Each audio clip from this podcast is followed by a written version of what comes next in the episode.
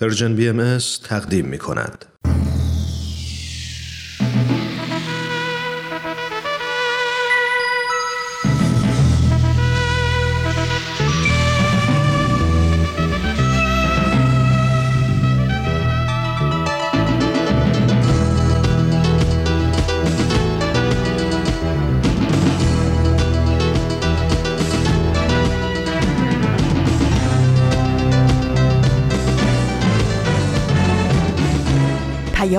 دوست.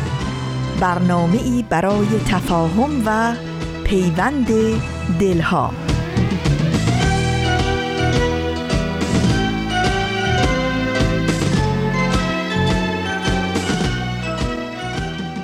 در اولین شنبه از سومین ماه بهار دوباره قرعه فال به نام من و شما افتاد تا سوار بر امواج رادیو پیام دوست از طریق رسانه Persian BMS 45 دقیقه کوتاه اما ارزشمند رو با هم بگذرونیم و ازش خاطره خوش بسازیم. سلام. سلامی گرم و صادقانه از طرف من بهمن به حضور یکایک شما که دلیل و مشوق همگی ما برای تلاش هامون در این رسانه هستید وقتتون. در هر جایی که دارین صدای منو میشنوین به خیر و آرامش در اعماق اقیانوس قلب هاتون پایدار باشه. حتی اگه گاهی سطح این اقیانوس متلاطم میشه. به امروز خودتون خیلی خوش اومدید.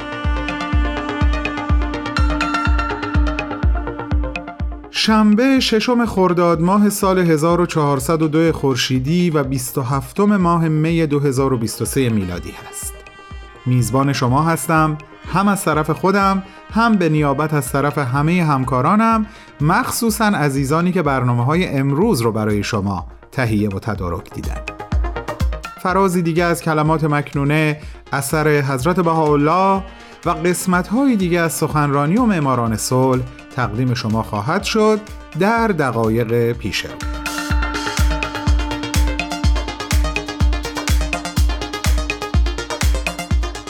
حکایت جالبیه. بعضی از شنبه ها که میزبانی شما رو به عهده دارم در آستانه یک رویداد یا تاریخی هستیم که حیفم میاد از دستش بدم و جلو جلو میرم به استقبالش و راجع به اون با شما صحبت می‌کنم. حتما یادتون هست. یکی دو هفته قبل که یکی دو روز مونده بود به سال روز گرامی داشت فردوسی و من از فرصت استفاده کردم و به پیشواز اون روز رفتم.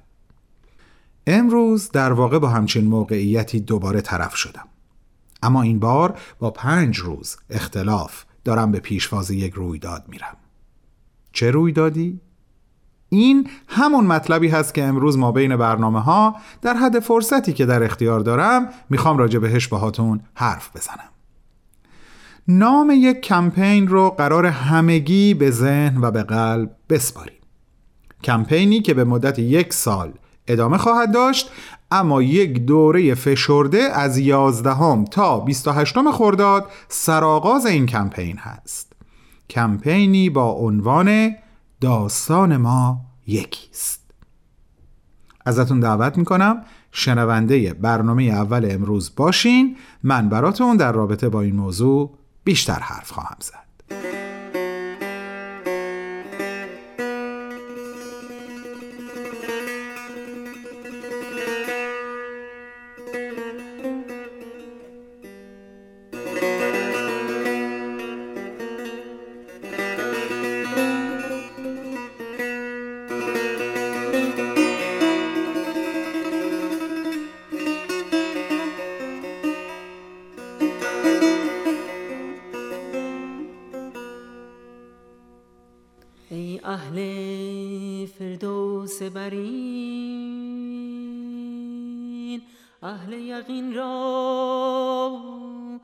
اخبار نمایی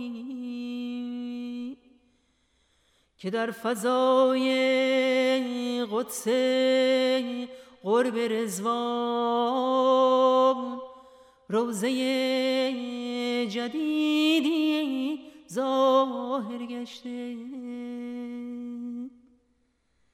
و جمیع اهل اولین و حیاکل خل بری طائفه حول آن گشتن پس جهدی نمایی تا به آن مقام درایی و حقایق اسرار عشق را از شقایقش جویی و جمیع حکمت های بالغه اهدیه را از اسمار باقیه اش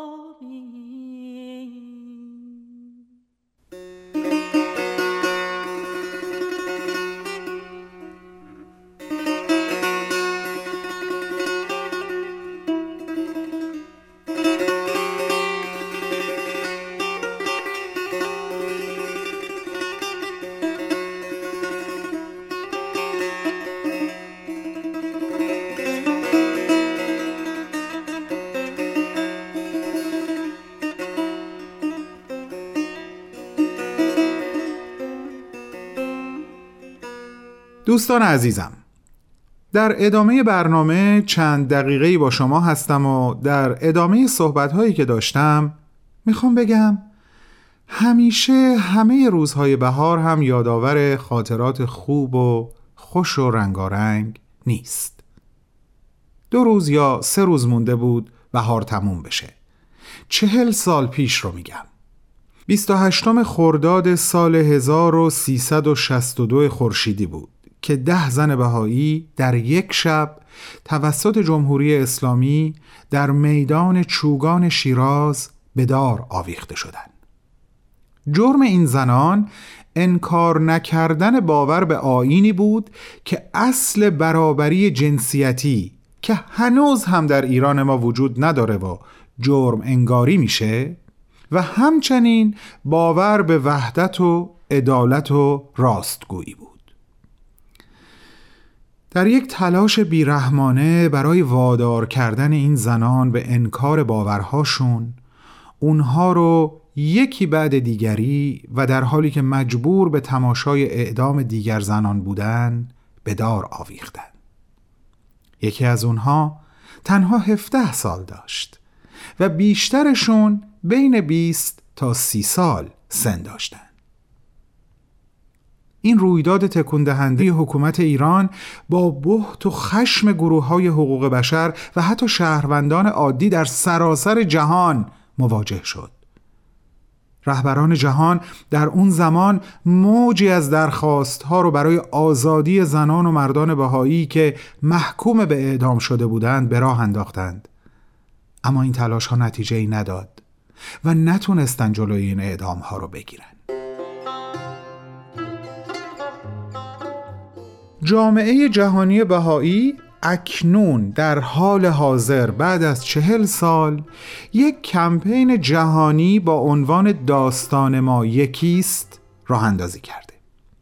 هدفش گرامی داشت این زنان اعدامی و البته تلاش دیرینه زنان ایرانی از هر عقیده و پیشینه‌ای برای تحقق برابری جنسیتی در دهه های گذشته است. تلاشی که تا همین امروز ادامه داره سیمین فهندج نماینده جامعه جهانی بهایی در سازمان ملل در ژنو اینطور میگه. داستان این ده زن بهایی به پایان نرسیده است. اعدام آنها فصلی از داستان ادامهدار استقامت و فداکاری زنان ایرانی در مسیر برابری است.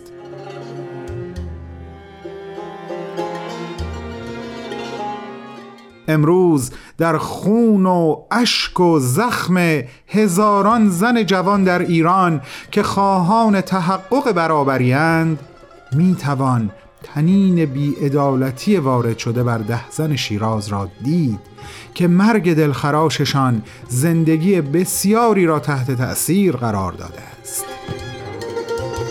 ما امروز شاهد همان روحیه و همان انتخاب از سوی مردم به ویژه زنان هستیم.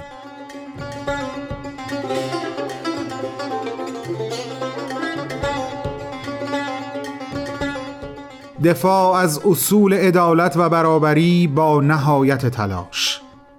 امروز زنان ایران هرچند مورد بدرفتاری قرار می‌گیرند و زندانی می‌شوند درست مانند زنان قبل از خود با شهامت و شجاعت انتخاب کرده اند تا برای زندگی در ایرانی آباد و دادگستر کوشا باشند. چه نزدیک از جان تو؟ به جانم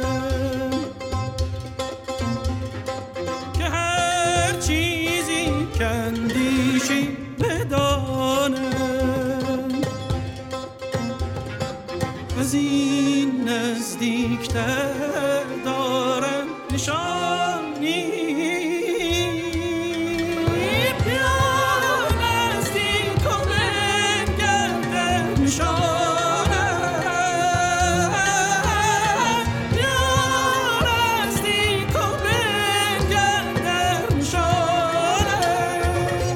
شنونده برنامه سخنرانی باشید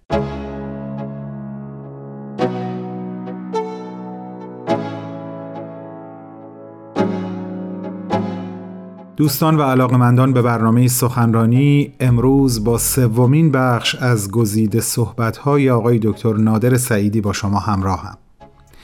این سخنرانی در سی و دومین کنفرانس سالانه انجمن دوستداران فرهنگ ایرانی که در سال 2022 میلادی به صورت مجازی برگزار شد توسط ایشون ایراد شد.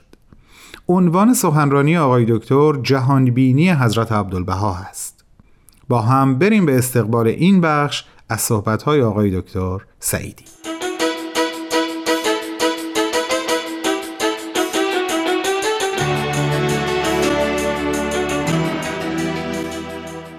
دیگری که در ارتباط با مسئله فلسفه و جهانبینی حاکم بر شرق در آثار حضرت عبدالبها خیلی تکرار میشه و تاکید میشه این نکته است که برای حل مشکلات ایران برای اینکه ایران بتونه حرکت کنه به طرف عدالت اجتماعی به طرف دموکراسی و غیره اصلاحات امکان پذیر باشه قبل از هر چیز لازم هست که ما حرکت کنیم به طرف نقد استبداد مذهبی فرهنگی.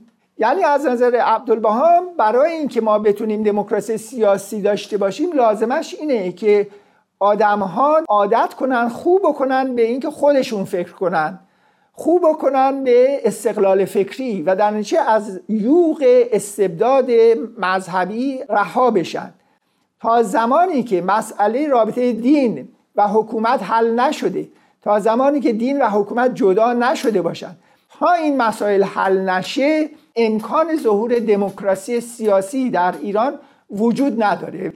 و بنابراین از نظر عبدالبها استبداد سیاسی و استبداد فرهنگی مذهبی اینها با هم هستن و ناگسستنی هستن. همینطور دموکراسی سیاسی نمی‌تونه تحقق پیدا کنه بدون اینکه دموکراسی فرهنگی و مذهبی تحقق پیدا نکنه. و البته ایرانیان توجه نکردن به خاطر تعصبات مذهبی به این پیام بسیار بسیار عمده حضرت عبدالبها که در آثار متعددشون رساله سیاسی، رساله مدنی، مقاله شخصی سیاه و دیگر آثارشون تکرار میشه. و ایرانیان بالعکس به این نتیجه رسیدن که برای اینکه استبداد سیاسی را از بین ببرن باید استبداد مذهبی فرهنگی را تحکیم کنن بیشتر کنن. فکر کردن که از این طریق می‌تونن استقلال سیاسی و دموکراسی سیاسی به وجود بیارن. و خب نتیجه این اندیشه البته بر ایرانیان آشکار هست. به همین علت هست که می‌بینیم در آثار حضرت عبدالبها این جهانبینی حاکم بر شرق کاملا بازسازی میشه و بعدا در مورد مسئله شرق و غرب صحبت خواهم کرد. حالا عین این مسئله رو ما در ارتباط با غرب هم ملاحظه می‌کنیم. در ارتباط با غرب هم ما می‌بینیم که همین مسئله اتفاق میفته یعنی حضرت عبدالبها و جهانبینی ایشان در ارتباط با فلسفه و جهانبینی غرب هم داره یک بینش نوینی را ارائه می‌کنه. قبل از هر چیز جهانبینی حضرت عبدالبها نفی داروینیزم اجتماعی است.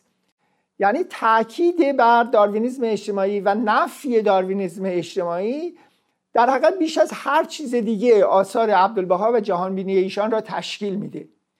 از نظر داروینیزم اجتماعی همطور که ذکر کردم قبلا انسان به هیته جنگل تنزل پیدا می‌کنه و مسئله این است که بنابراین قانون حاکم بر طبیعت تنازع بقا باید در هیته انسان ها تحقق پیدا کنه. حضرت عبدالبها عکس این مسائل را مطرح می‌کنن. تاکید می‌کنن بر جوهر روحانی انسان.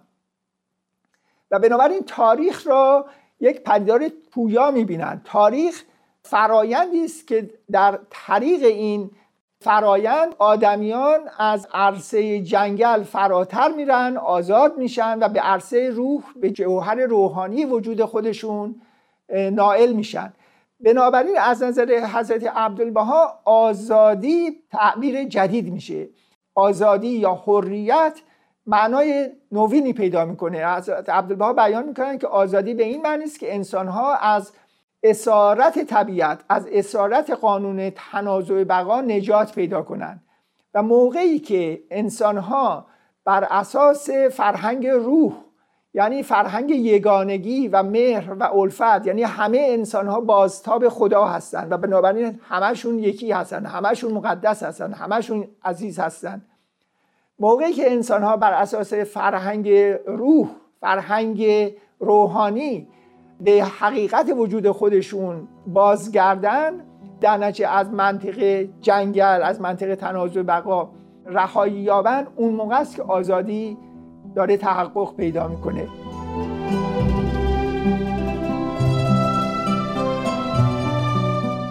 دوستان گرامی شما شنونده بخش سوم از گزیده سخنرانی آقای دکتر نادر سعیدی هستید که در سی و دومین کنفرانس سالانه انجمن دوستداران فرهنگ ایرانی که سال 2022 میلادی به صورت مجازی برگزار شد سخنرانی با عنوان جهانبینی حضرت عبدالبها ایراد کردند. بعد از چند لحظه صحبت‌های آقای دکتر رو دنبال می‌کنیم.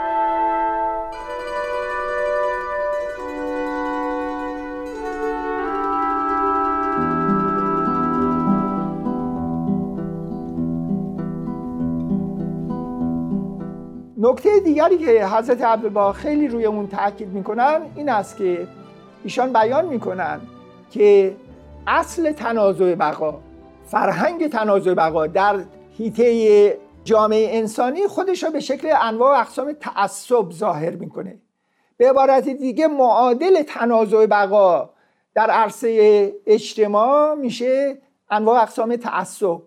و به همین علت هست این تحقق آزادی انسان نیازمند ترک همه تعصبات هست و این مسئله مهمی است چون در ایران خیلی از روشنفکرها اینها در ستایش تعصب سخن می‌گفتند و فکر می‌کردند که تعصب داشتن پدیده مثبته. اما تعصب یعنی اینکه ما هویت خودمون را به یک گروه خاصی تقلیل میدیم.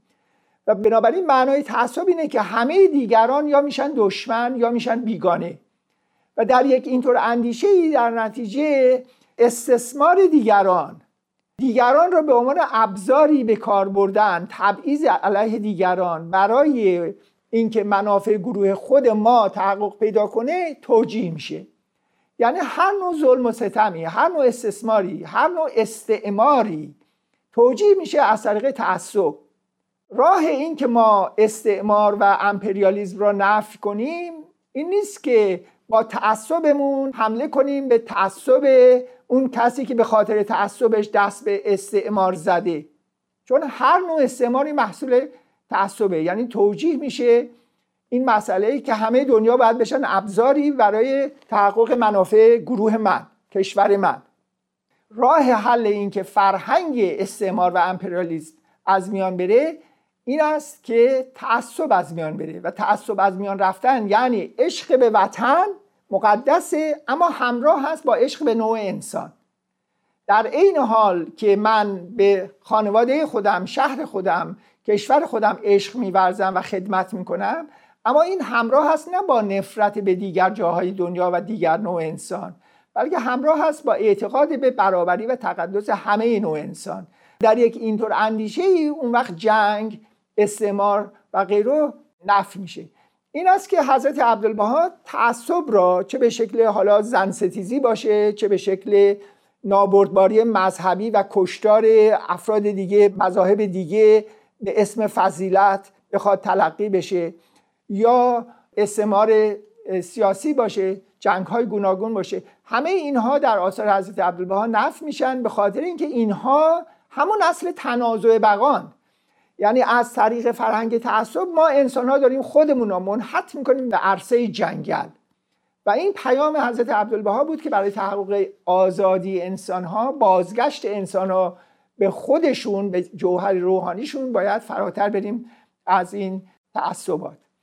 و حضرت عبدالبها تاکید می‌کردند که این جوهر روحانی انسان که انسان صورت و مثال خداست حقیقتی که در تورات ذکر شده و مسیحیت و اسلام هم مورد تاکید قرار داده چون حقیقت همه ادیان یکی است اما فراموش شده این حقایق توسط اصحاب ادیان. حضرت عبدالبها به عنوان مثال وقتی می‌خوان نجات پرستی را نفی کنن استدلالشون اینه. ایشون بیان می‌کنن که چون بر طبق تورات خدا بیان کرد که من انسان را به صورت و مثال خودم خلق می‌کنم به همین علت امکانی برای نجات پرستی نیست. ببینید وقتی میگیم که من نجات پرستم یعنی دارم میگم که حقیقت من حقیقت آدم ها بر اساس رنگ پوستشون باید تعیین بشه و در نتیجه اینکه چه کس چه حقی داشته باشه چه آدم خوبی باشه یا نه این تعیین میشه توسط رنگ پوست. اما سوال اینه که اگر حقیقت من این است که من صورت و مثال خدا هستم آیا خدا جسمی داره که این جسمش بخواد یک رنگی داشته باشه سیاه باشه سفید باشه سرخ باشه زرد باشه؟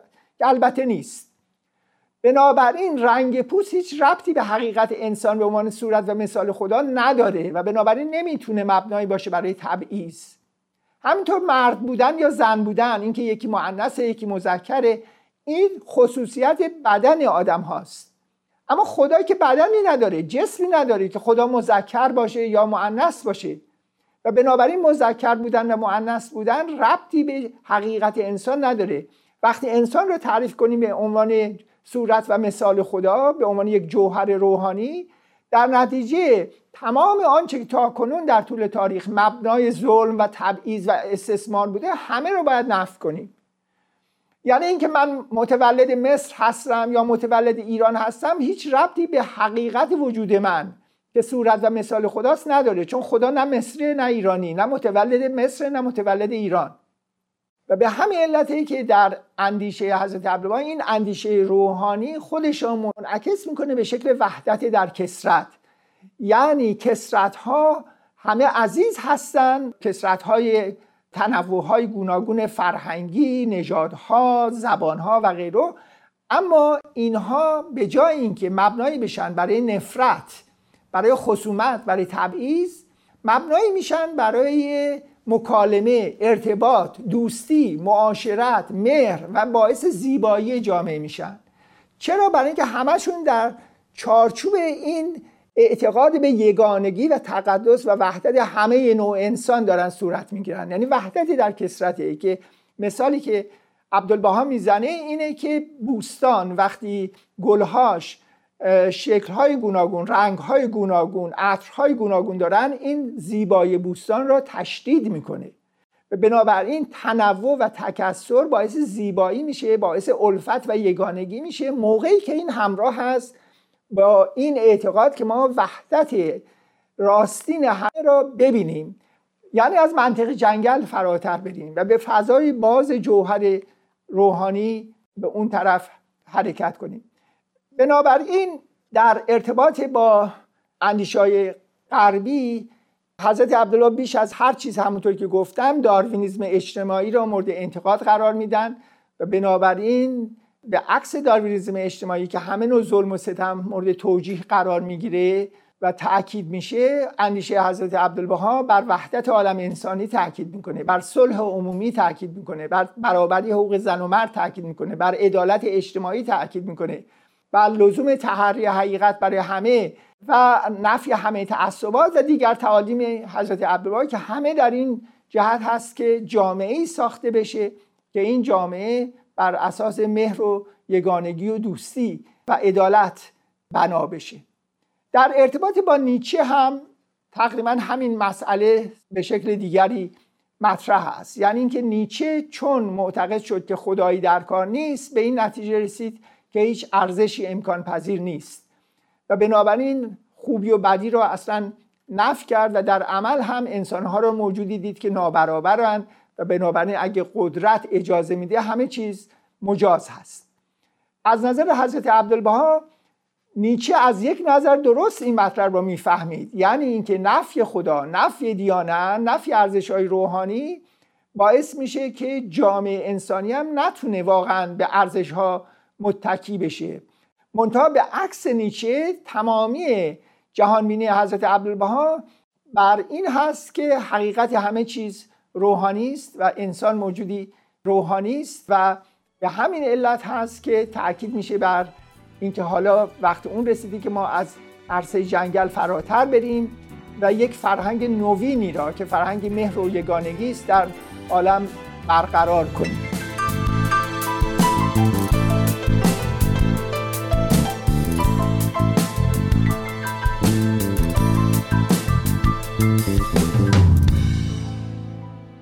جامعه بهایی ایران همواره خواستار مشارکت همه جانبه زنان در تمامی عرصه های حیات اجتماع از جمله در فرایندهای تصمیم گیری بوده و هزینه سنگینی برای آن پرداخته است. جامعه بهایی با تحمل بیش از چهل سال آزار و اذیت سیستماتیک که متاسفانه اکنون دامن همه ایرانیان را گرفته است و با وجود عواقب بسیار زیادی که برایش داشته بر حق خود برای خدمت به ایران که برای بهاییان سرزمینی مقدس است از طریق ترویج اصولی مانند برابری جنسیتی عدالت و دسترسی به آموزش و پرورش پافشاری کرده است. دوستان عزیزم صحبت های این بخش از برنامه رو با یکی دیگه از پاراگراف های صحبت های خانم سیمین فهندش سخنگوی جامعه جهانی بهایی در سازمان ملل مستقر در ژنو آغاز کردم. این کمپین یک فراخان خیلی جذاب داره که دوست دارم اون رو هم خیلی خلاصه با شما در میون بذارم. جامعه جهانی بهایی در بزرگداشت ده زن شیراز و آرمان عدالت و برابری که اونها جان خودشون رو براش فدا کردن از مردمان جهان از هنرمندان، موسیقیدانان، فیلمسازان و سایر فعالان در زمینه های مختلف هنری دعوت می‌کنه تا یاد این عزیزان رو گرامی بدارن. مشارکت ها می‌تونه در قالب ترانه هایی درباره این ده زن باشه. ویدیوهای کوتاه درباره زندگی اونها یا خاطره ای از این زنان. هنرهای گرافیکی، آثار نوشتاری یا پست هایی در شبکه های اجتماعی. یا نشست های عمومی و جلسات یاد بود تا از همه این طرق از تلاش های بلند مدت برای برابری جنسیتی در ایران تمجید بشه. این کمپین در ماه جون خرداد آغاز میشه برای یک سال ادامه داره اما همونطور که گفتم یک دوره فشرده داره از 11 خرداد تا درست روز 28 28 خرداد که میشه چهلمین سالگرد اعدام این ده زن. صحبت در ارتباط با این کمپین یعنی کمپین داستان ما یکیست بسیار زیاده. من هفته های آینده هم در همین رابطه با شما صحبت خواهم کرد. الان زمان پخش برنامه معماران صلح یادآوری می‌کنم ممکنه لابلای صحبت‌های هومنجان مطلبی رو بشنوین یا تاریخ عنوان بشه که با امروزی که دارین دوباره بهش گوش می‌کنین همخانی نداشته باشه. همونطور که می‌دونین دلیلش بازپخش بودن این برنامه است. بریم این برنامه رو گوش کنیم. من برای خداحافظی برمیگردم.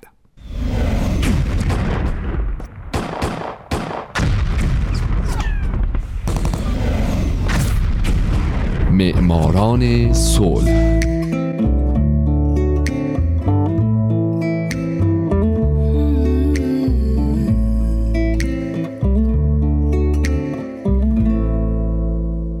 باعث افتخار ماست که شما شنونده رادیو پیام دوست هستید. لطفاً به معماران صلح گوش کنید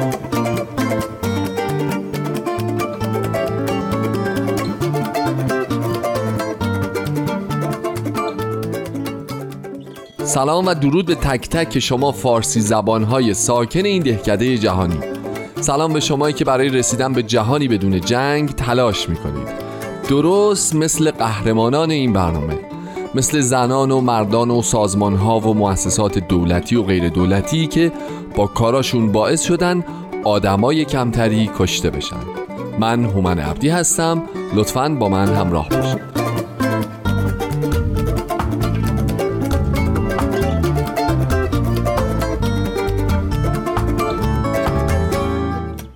این هفته سال 1996 خوز مانوئل راموس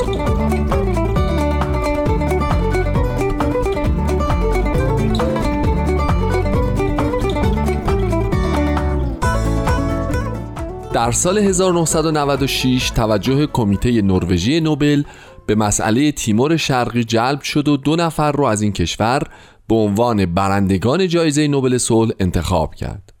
خوز مانوئل راموس هورتا و کارلوس فیلیپ شیمنس بلو.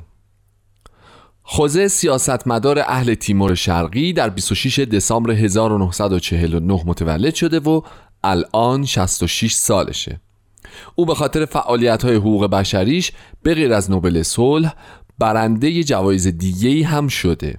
همچنین خوزه دومین رئیس جمهور کشورشه و قبل از این تجربه نخست وزیری تیمور شرقی رو هم داشت.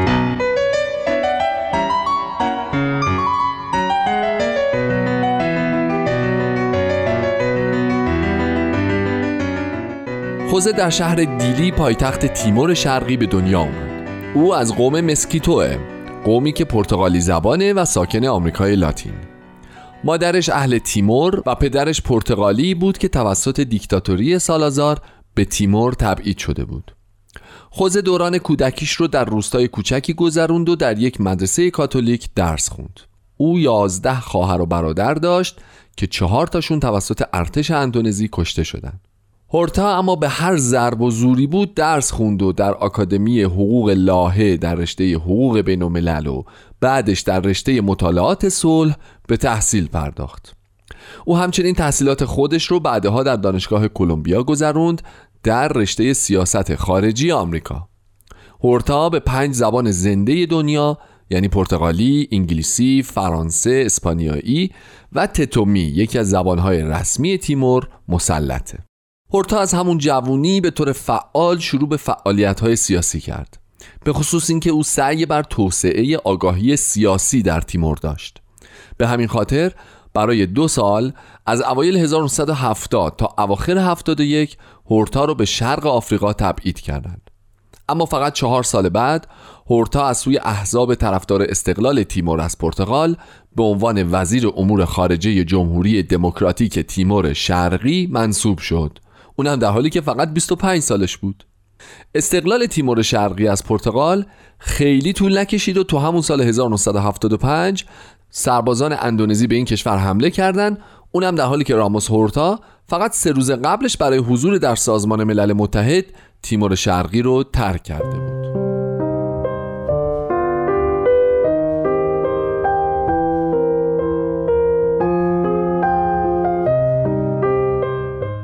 راموس هورتا در نیویورک برای ده سال با عنوان نماینده دائمی جبهه انقلابی تیمور شرقی مستقل در سازمان ملل متحد فعالیت می‌کرد. او از همون اول سعی داشت مرگ هزاران نفر به دست سربازای اندونزیایی رو پیگیری بکنه و برای این منظور به نقاط مختلف جهان سفر می‌کرد تا شرایطی که تیمور شرقی در اون گرفتار شده رو به همه توضیح بده. فعالیت های هورتا باعث شده بود که از او به عنوان نماینده مردم تیمور شرقی یاد بشه. اما در همین حال دولت های اون قسمت آسیا من جمله تایلند از اون به عنوان عنصر نامطلوب یاد می‌کردن مجموعه فعالیت های او به همراه کارلوس فیلیپ شیمنس بلو یعنی سخنرانی ها، رایزنی ها، مذاکرات، ارسال مقالات به نشریات گوناگون همه و همه در جهت جلوگیری از اعمال ظلم و ستم به مردم تیمور بود که اینها برای این دو جایزه نوبل صلح سال 1996 رو به ارمغان آورد.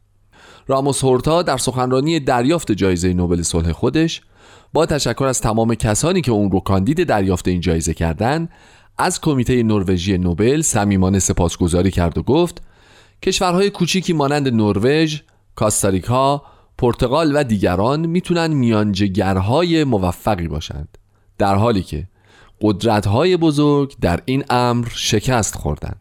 دیپلماسی و میانجیگری فقط جزو اختیارات قدرت‌های بزرگ نیست. کشورهای کوچیک و متوسط که به دور از جاه طلبی برای رسیدن به نقش نو امپریالیستی هستند کشورهایی که قدرتشون در اخلاقیات اونهاست بهترین واسطه هایی هستند که می‌تونند باب گفتگو بین طرفین درگیر جنگ رو باز کنند.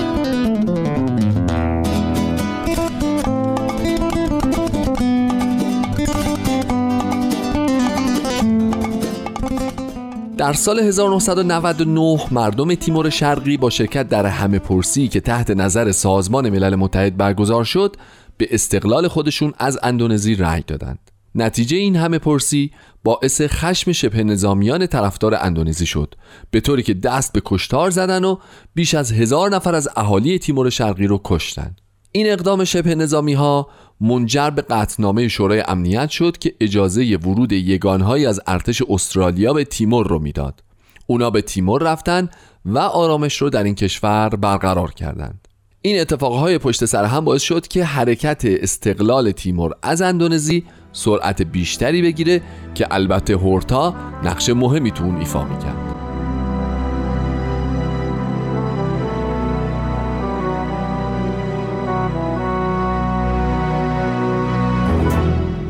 خوزه مانوئل راموس هورتا یکی از دو برنده جایزه نوبل صلح سال 1996 در اوایل مارس سال 2000 ریاست یک هیئت تیموری رو در سازمان ملل متحد بر عهده گرفت برای شرکت در کارگاهی که هدفش رسیدن به یک استراتژی جدید برای دوران جدید بود. نتیجه این کارگاه توافق بر سر یک طرح اولیه از دولتی مشترک دارای قدرت اجرایی شامل رهبران کنگره ملی برای بازسازی تیمور بود. نماینده ویژه دبیرکل سازمان ملل متحد در تیمور شرقی این طرح رو به شورای امنیت ارائه داد و بالاخره مقررات ایجاد یک کابینه انتقالی. متشکل از چهار نماینده از تیمور شرقی و چهار نماینده از دولت انتقالی سازمان ملل در این کشور به تصویب رسید. این کابینه جدید تونست پایه های بنیادین استقلال رو با موفقیت بنا بذاره و در 27 سپتامبر سال 2002 تیمور شرقی به سازمان ملل متحد رسما پیوست. زمانی که راموس هورتا اولین وزیر امور خارجه او.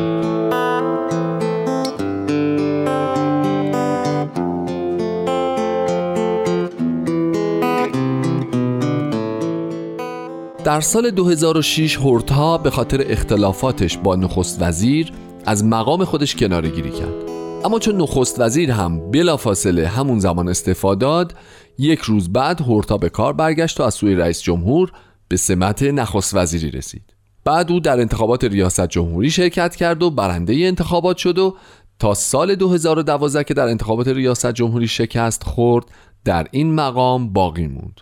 هورتا در سال 2008 هم مورد سوء قصد قرار گرفت.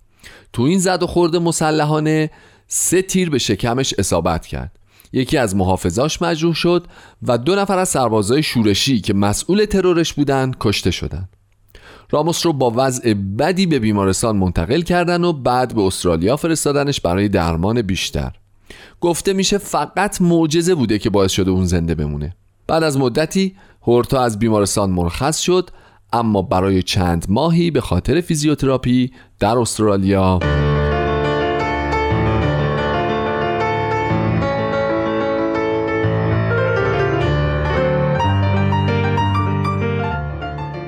از اونجایی که راموس هورتا یک شخصیت جهانیه برای بسیاری از مشکلات جهانی به او مراجعه میشه. از جمله در مورد کودتای گینه بیساو در سال 2012 او نقش میانجی رو در این کشمکش ایفا کرد. او به طور فعالانه در کنفرانس های صلح در سراسر جهان حضور و در چندین کمیته و سازمان مربوط به فعالیت های صلح طلبانه هم مشارکت داره. او رئیس هیئت مدیره وبسایت صلح و حقوق بشره که تو این وبسایت اونا اظهارات برندگان نوبل صلح رو آرشیو و منتشر می‌کنن و عضو بنیاد رهبری جهانیه. سازمانی که برای حمایت از دموکراسی و جلوگیری از مناقشات و حل و فصل اختلافات از طریق میانجیگری اقدام می‌کنه.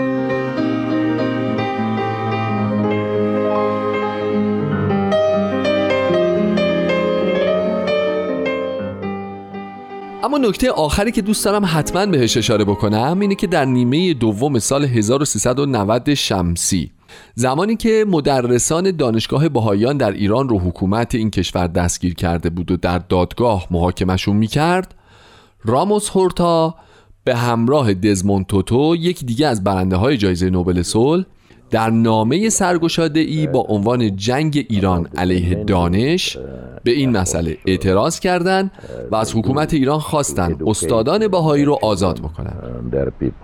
This a beautiful uh, story of uh, how the mullahs in Iran banning Baha'i schools and then they quickly organized themselves اونا در نامشون نوشتن پیشرفت بشر در قرنهای اخیر بیش از هر عامل دیگری از دسترسی فزاینده به اطلاعات تبادل سریعتر اندیشه ها و در بیشتر نقاط جهان از آموزش همگانی نیرو گرفته است.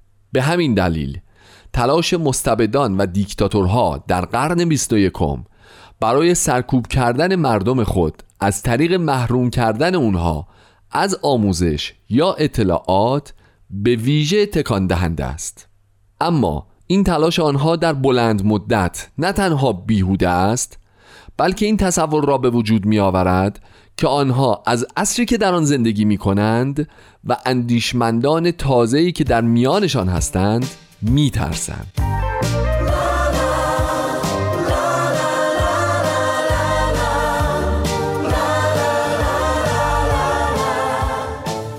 دوستای عزیز من هومن عبدی. امیدوارم شمایی که امروز یکی از شنوندگان برنامه بودید.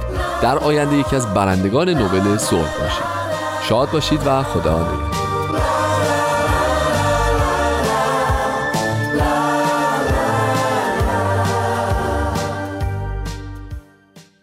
دوستان نازنینم برنامه امروز رو به انتهاست. روزها و ماهها و سال متفاوت و ارزشمندی رو در ارتباط با کمپین داستان ما یکیست در پیش داریم. امیدوارم هر کدوممون به سهم خودمون به قدر وسع خودمون بتونیم در جهت بیشتر آگاه شدن و بیشتر آگاه کردن دوستان و عزیزان و هموطنان و هم نوعانمون در ایران و جهان قدم برداریم.